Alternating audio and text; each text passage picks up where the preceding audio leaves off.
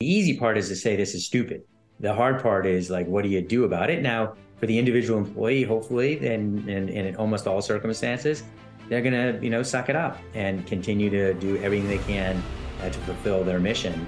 Uh, we need our leaders to do better. They, they need to actually, you know, I think fundamentally change the system. Today on the Daily Scoop podcast from the Scoop News Group, back at square one with the looming shutdown and how innovation, public trust, and employee morale are impacted if the government is forced to stop some operations.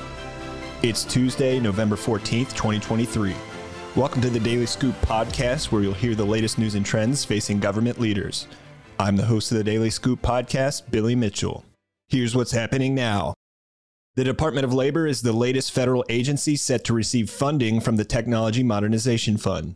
Labor on Monday was awarded $3.5 million for an Employee Benefits Security Administration project to support the agency's upcoming Lost and Found registry. The digital service program will enable the over 153 million workers, retirees, and families covered by private employment retirement plans, group health plans, and other welfare benefit plans to search for savings and benefits that may still be owed to them through their retirement plans. Labor's existing Missing Participant Program, a service that connects people to forgotten retirement benefits, has recovered more than $4.2 billion since 2021 for missing participants. The new online registry is required by the Secure Act 2.0 of 2022, which the fund's investment is helping the department to establish. The Biden administration has introduced a new federal contracting strategy that it estimates could generate more than $10 billion in annual savings. The White House's Better Contracting Initiative will address what it describes as decades of federal agencies paying inconsistent prices and often too much when compared to market price. Among the ways the administration plans to get that $10 billion in annual savings are initiatives to improve data sharing to get lower prices and negotiate software licenses on a government wide basis. Under the strategy, the Office of Management and Budget will launch a centralized data management strategy for sharing and analyzing acquisition data across the government. Other approaches the strategy calls for are avoiding waste by using proven methods for contracting requirements and getting better value from sole source contracts and other contracts that are high risk. You can read more about these stories and much more at fedscoop.com. Stop me if you've heard this one before. The federal government is once again facing the potential of a shutdown as the current continuing resolution is set to expire at midnight on November 17th. And while partisan politics drive the conversation around whether Congress will reach another short term spending bill in time, it's ultimately the American public and federal workers who will feel the impact if a stopgap measure isn't passed. Max Stier, president and CEO of the Partnership for Public Service, joins the Daily Scoop podcast to discuss the latest on the potential shutdown, what a lapse in funding or even a CR does to innovation in government, and what you should know if you want to be part of the solution. Max, so good to see you again. Welcome to the Daily Scoop podcast. How are you? I'm doing well and great to be back. Thank you so much for having me. So we're we're in this situation again. The clock is ticking as we near another potential government shutdown. If Congress can't pass another stopgap funding bill by midnight on November 17th, and it appears we're right back where we were a little more than a month ago, but maybe there's even more dysfunction it seems this time. So catch me up. What's different this time around, if anything, as we near uh, the deadline for a potential shutdown? Yeah, I mean, look, I think you summarized this pretty well. I would only add that there's a cumulative um, injury that takes place here. So it's uh, not simply back to where we were. We've already gone through a month of a continuing resolution, which uh, you noted the success now. The the goalpost is a, is another continuing resolution, which is um, not a good thing. That uh, continuing resolution is is only better than the alternative of shutdown, but it's actually a very poor way to manage the resources of the American taxpayer. And what it means, in essence, is that you put everything on cruise control, and your ability to innovate, to start new things, to stop things, and to manage uh, along a you know a reasonable time horizon is all nil. So um, we we uh, ought to do better. Uh, we ought to have higher aims. Um, unfortunately, the reality is that's the best case scenario, and um, what it should tell us is that we need to change our system and and hold um, our leaders accountable for um, better management of of really critical resources and critical issues. You know, you it, it seems like we're probably down to you know two different outcomes although there's obvious the obvious third that maybe you know that it's it's slim to none and probably next to impossible that any sort of appropriations would would happen but the the two main you know outcomes would be like like we've already talked about a shutdown or another CR what are the consequences you kind of teased it out but you know what are the real consequences that the federal government experiences whether it's a shutdown and you know we do continue on in some limited or in normal uh, but cruise control, as you re- referenced, capacity, or if there's a shutdown and it's really just those essential functions that keep going. What what are the you know what what are, is the expense or the consequence of all of that? So let's let's take the two scenarios, and the first, um, the more egregious one is obviously the shutdown, and it's it's real pain, and I say real pain. Uh, one of the more interesting, complicated aspects of this is I would not call it a real shutdown they call it a partial shutdown because somewhere between two thirds and three quarters of the budget is mandatory spending. And even along the third to a quarter that is discretionary and on an annual appropriations basis, the you know government will continue, as you noted, activities that have um, the risk of imminent threat to life or property. And so, uh, you know, there's this strange dynamic where, by and large, the leaders in government do everything they can to to hold the public harmless and to prevent pain from occurring. Um, in fact, though, it's only the pain that then motivates the political leaders to get off the dime and do what they were supposed to do already. Uh, so, just as a starting point, um, the public should not believe that this is a, a true shutdown of government. Uh, you know, there are going to be things that are felt by the public, like um, national parks closing, but most of the harm are things that are hidden from the general public or um, long-term damage that we won't feel for some time. So, a great example of this is air traffic controllers. Uh, they will be required, bizarrely, the only you know workforce in our country that can be required to work and not get paid. Uh, they will be required to show up at work, um, and we're forfeiting the future of the safety of our air traffic control system because all those that are in training today and all the people who should be recruited to fill the many, many, many gaps we have in our air traffic control system, that stuff will shut down because that will not meet the standard of an imminent threat to to to uh, life property. So um, the harms will be many. Um, they will be, uh, as I noted, hidden um, from view for most. Uh, there'll be subpopulations that will feel this really hard.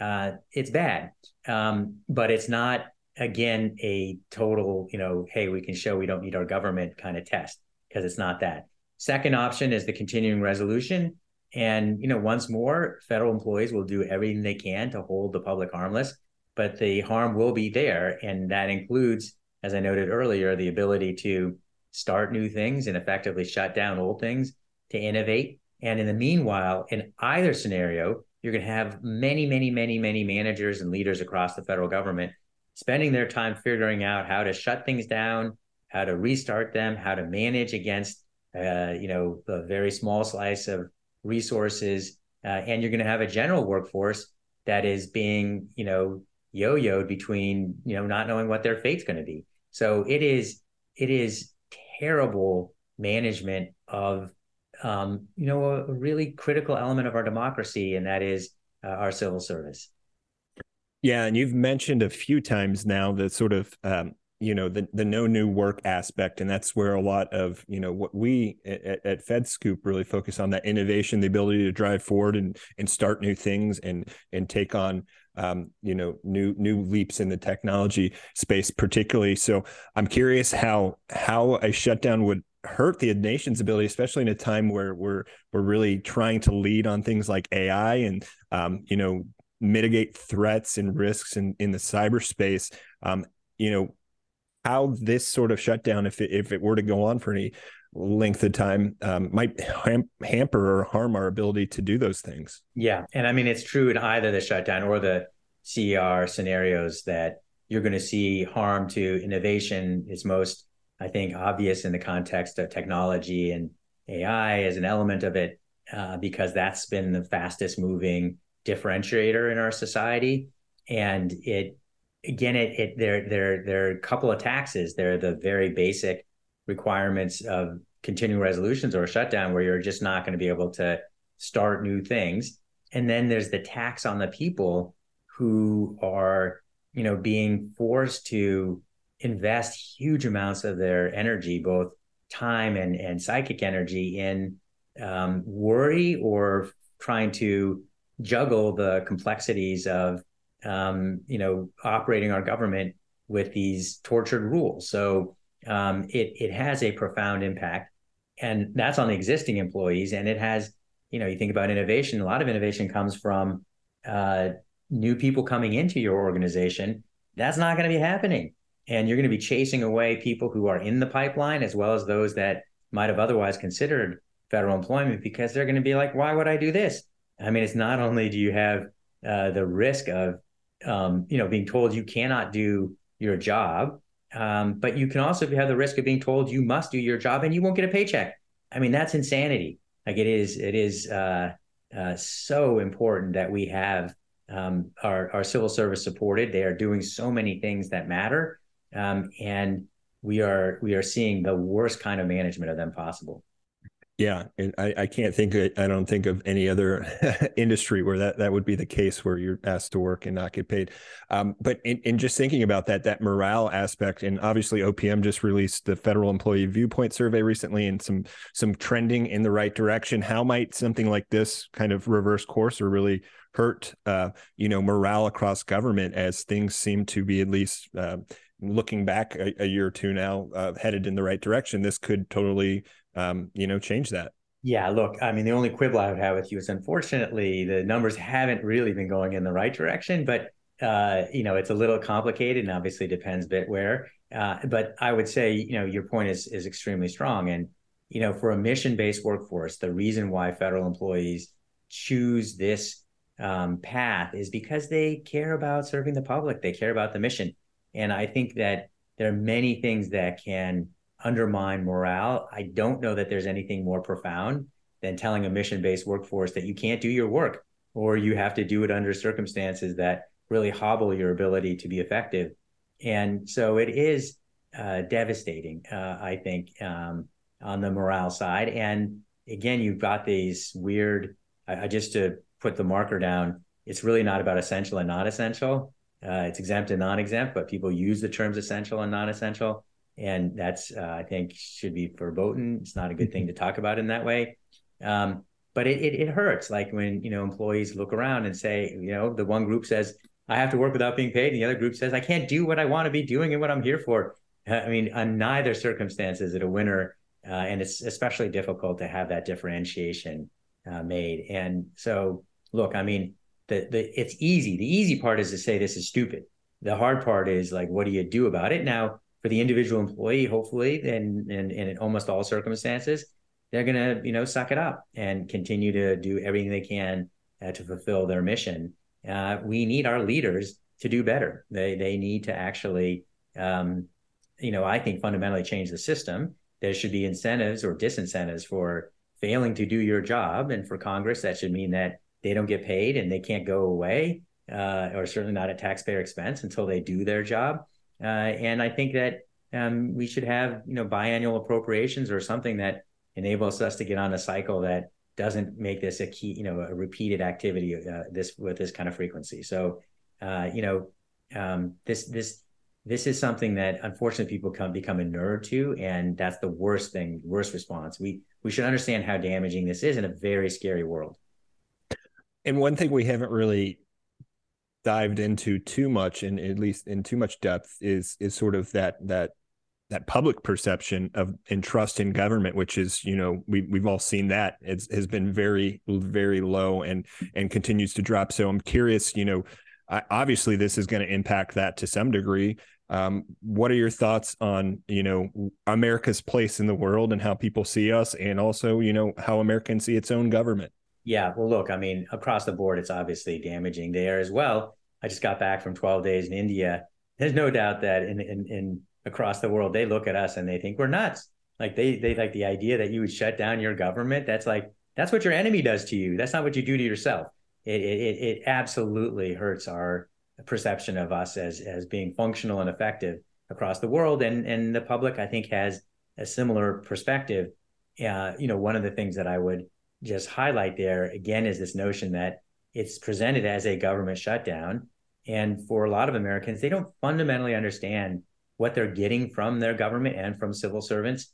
And when they're told that this is a government shutdown and their lives, you know, for some of them it will change, but for most, frankly, it's not going to change that much. And when they see that, then they they ask the question: Is it really necessary to have the government that we have today? So I think really communicating clearly about what is in fact getting stopped, what in fact harms are happening, and the fact that you know federal employees are doing everything they can to actually hold uh, the public harmless is is is very important.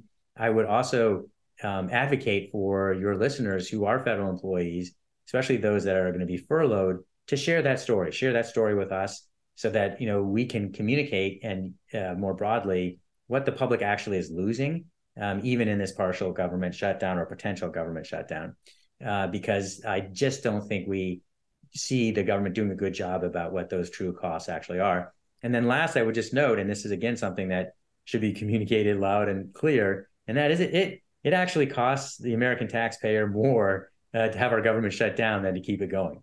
And and so again, the the foolishness, the idiocy, you name the the the, the you know the adjectives here, um, is profound. Uh, and and um, and it should not be seen through the political lens. This is not you know the inside baseball, who wins, who loses.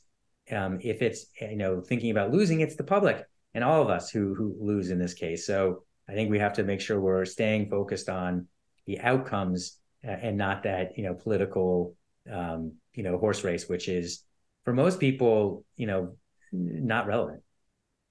I think that's a great point, and and I like the call to action. That's sort of where I wanted to close the conversation. You know, um, there's a lot of moving pieces and for those listening in um, what should they be watching for what should they know are there any resources to help them navigate the situation or even better you know if they're frustrated as you sort of described and is there a way for them to get involved and take action uh, by sharing their stories or anything yeah. else so absolutely look and we have done in this past and we'll do it again which is we will set up resources on our you know ourpublicservice.org uh, for federal employees themselves um, we will try to amplify the stories of feds that are um, actually uh, furloughed. Um, you'll note Michael Lewis's book, The Fifth Risk. His his last chapter in the paper book actually included the story of a Sammies honoree who was uh, Service America Medals honoree um, who was furloughed, and and what a you know stupid thing that was. Um, if we can share those stories, we can't share them if we don't have them. So people bringing them to us,